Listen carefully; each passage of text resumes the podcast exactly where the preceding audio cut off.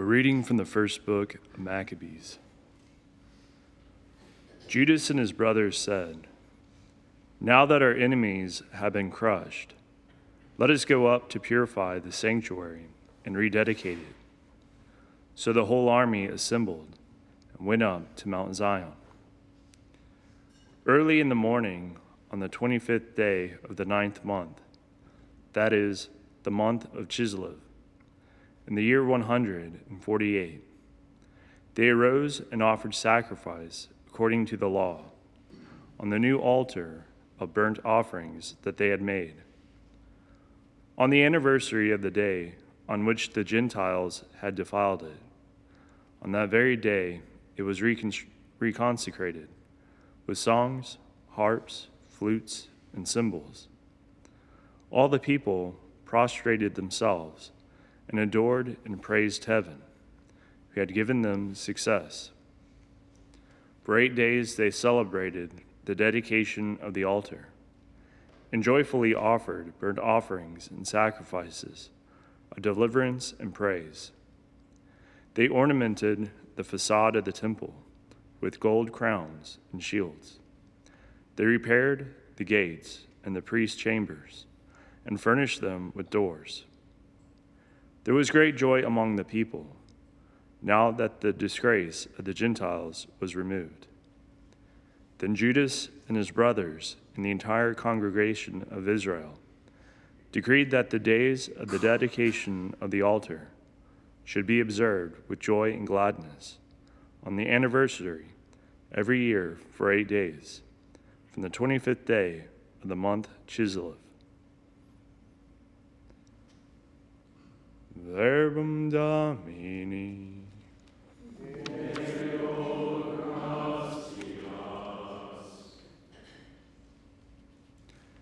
We praise your glorious name, Almighty God. We praise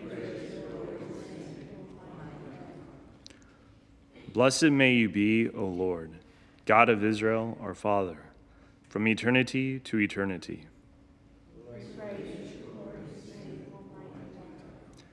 Yours, O Lord, are grandeur and power, majesty, splendor, and glory. For all in heaven and on earth is yours. We praise Yours, O Lord, is the sovereignty. You are exalted as head over all. Riches and honor are from you.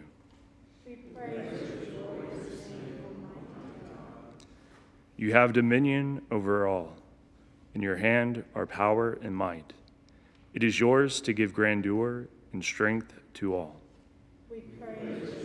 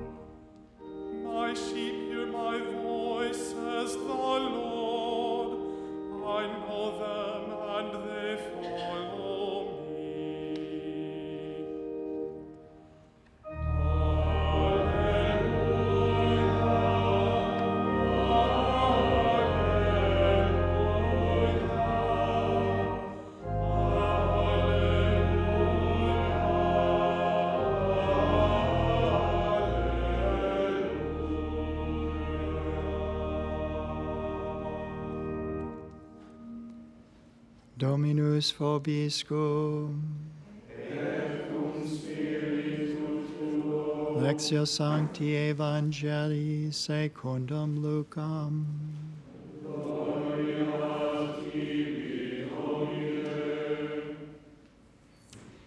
Jesus entered the temple area and proceeded to drive out those who were selling things, saying to them, It is written, My house shall be a house of prayer, but you have made it a den of thieves. And every day he was teaching in the temple area. The chief priests, the scribes, and the leaders of the people, meanwhile, were seeking to put him to death. But they could find no way to accomplish their purpose because all the people were hanging on his words. Verbum Domini.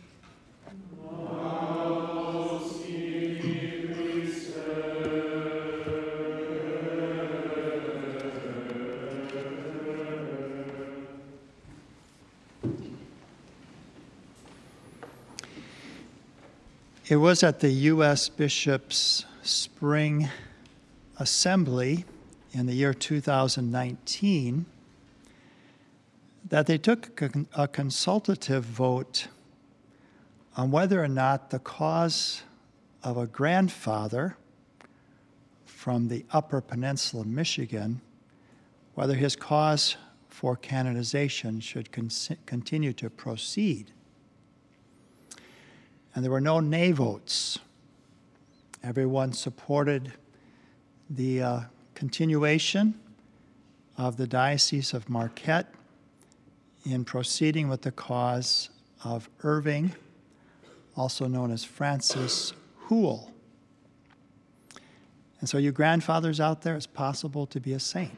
And maybe one day we'll see uh, Michael O'Neill do a, a show, a program on They Might Be Saints, on Francis Irving Houle. So he was born in 1925. He served in World War II. And he met his future wife. They were married for 60 years. They had five children. He had a number of grandchildren. And he had a great devotion to the Stations of the Cross, which his he had grown up with that. When he was just six years old, he had a fall from a galloping horse, landed on these railroad tracks that broke some of his ribs, pierced his lungs. And the newspaper articles said that they didn't expect him to survive, that he had fatal injuries. But he had an aunt who was a sister, a religious sister, and her community prayed all night for him. And the next day, the doctors were surprised. His hemorrhaging had stopped. He was breathing without difficulty. He said that night that a man, a beautiful man in a white bathrobe, is how he described uh, Jesus, came to him and raised his hand over him, and he recovered. But it was, he was living just a very ordinary life of deep faith, living his Catholic faith. He made the Stations of the Cross every day.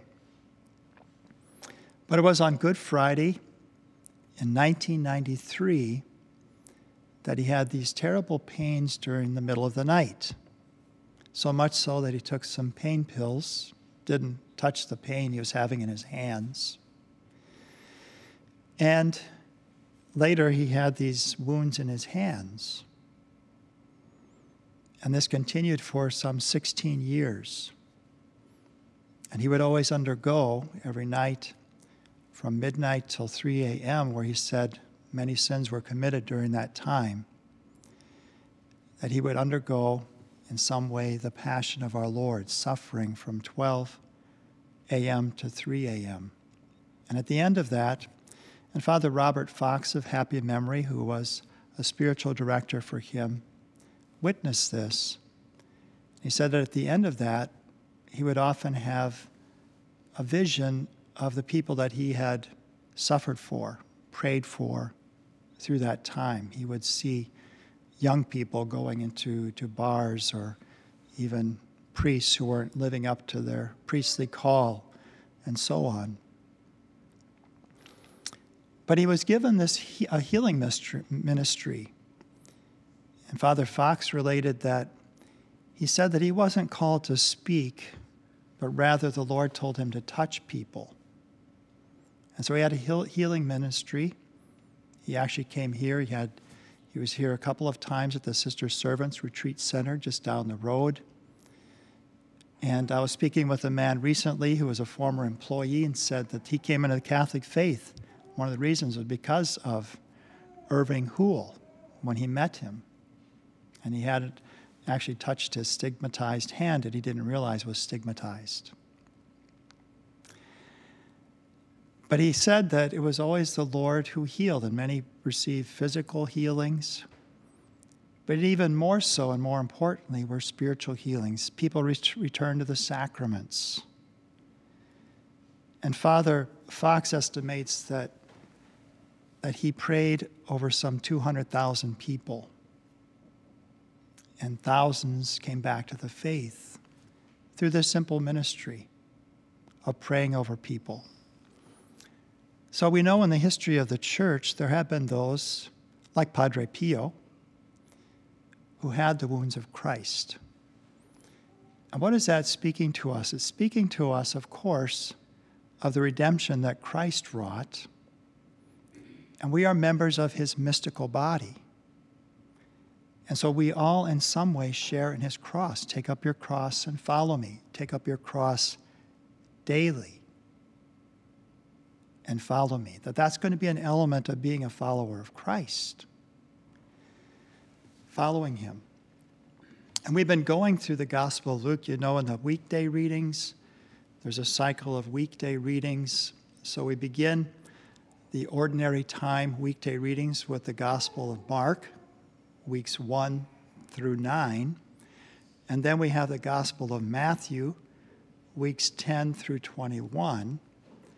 And then 22 to the end of the liturgical year, ordinary time, we have the Gospel of Luke. And it was at the beginning of October that we had the reading where it says that Jesus set his face toward Jerusalem.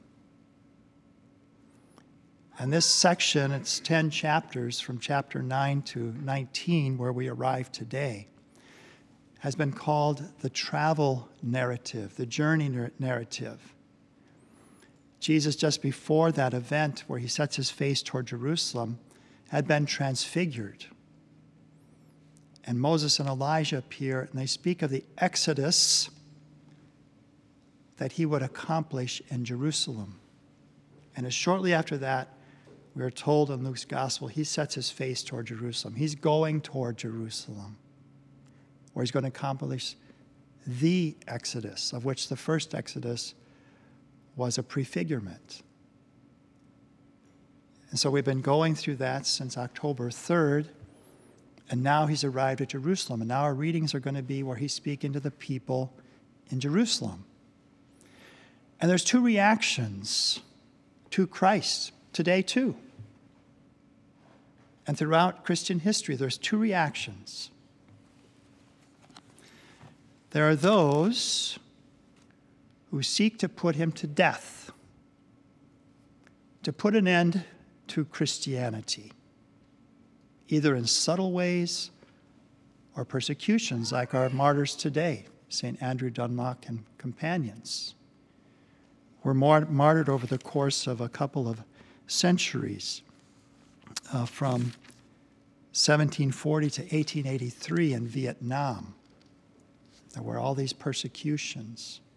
So, those who seek to put Christ to death, his followers to death, to get rid of Christianity. And then there's those like you and I who hang on his words. They sought to put him to death, but there was no way to accomplish their purpose because all the people were hanging on his words. We want to hear your word, Christ. We're not sure what to listen to in all the voices and cacophony in the world today, but we know we can listen to your words because your words are truth. And the truth we have found sets us free. And we're going to be your followers through thick and through thin. whatever may come. That's what the martyrs today testify to. And we had a reading today in our office of readings of one of those martyrs, Father Paul Le-Bao-Tinh, who was in prison. Listen to some of his words. So he's describing what the prison was like. The prison here is a true image of everlasting hell.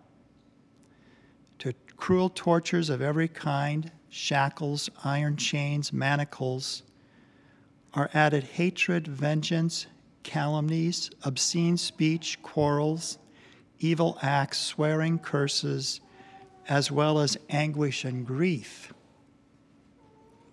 But now listen to some surprising words he says. Imagine being in that atmosphere that he just described. What he said was an image of the everlasting hell. But God, who once freed the three children from the fiery furnace, is with me always. He has delivered me from these tribulations and made them sweet. For his mercy is forever. In the midst of these torments, which usually terrify others, I am, by the grace of God, full of joy and gladness. Because I am not alone. Christ is with me. You see, dear people, that even in the difficulties and hardships of life, we can have joy and gladness. Imagine that being in that atmosphere and he's saying, that these tribulations are sweet to me. Why? Because Christ is with me.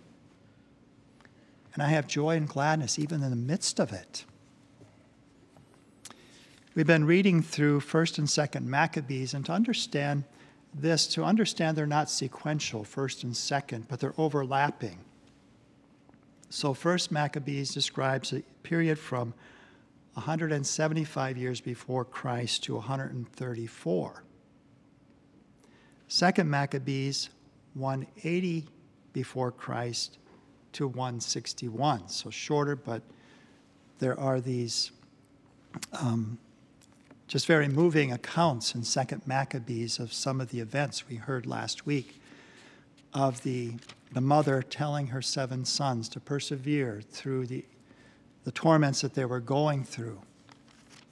And there's something very beautiful. I wanted to bring this out the day we had that reading, but I didn't have time. Is that this mother of these seven sons who were put to death, and she herself was put to death, she speaks of that God made everything out of nothing.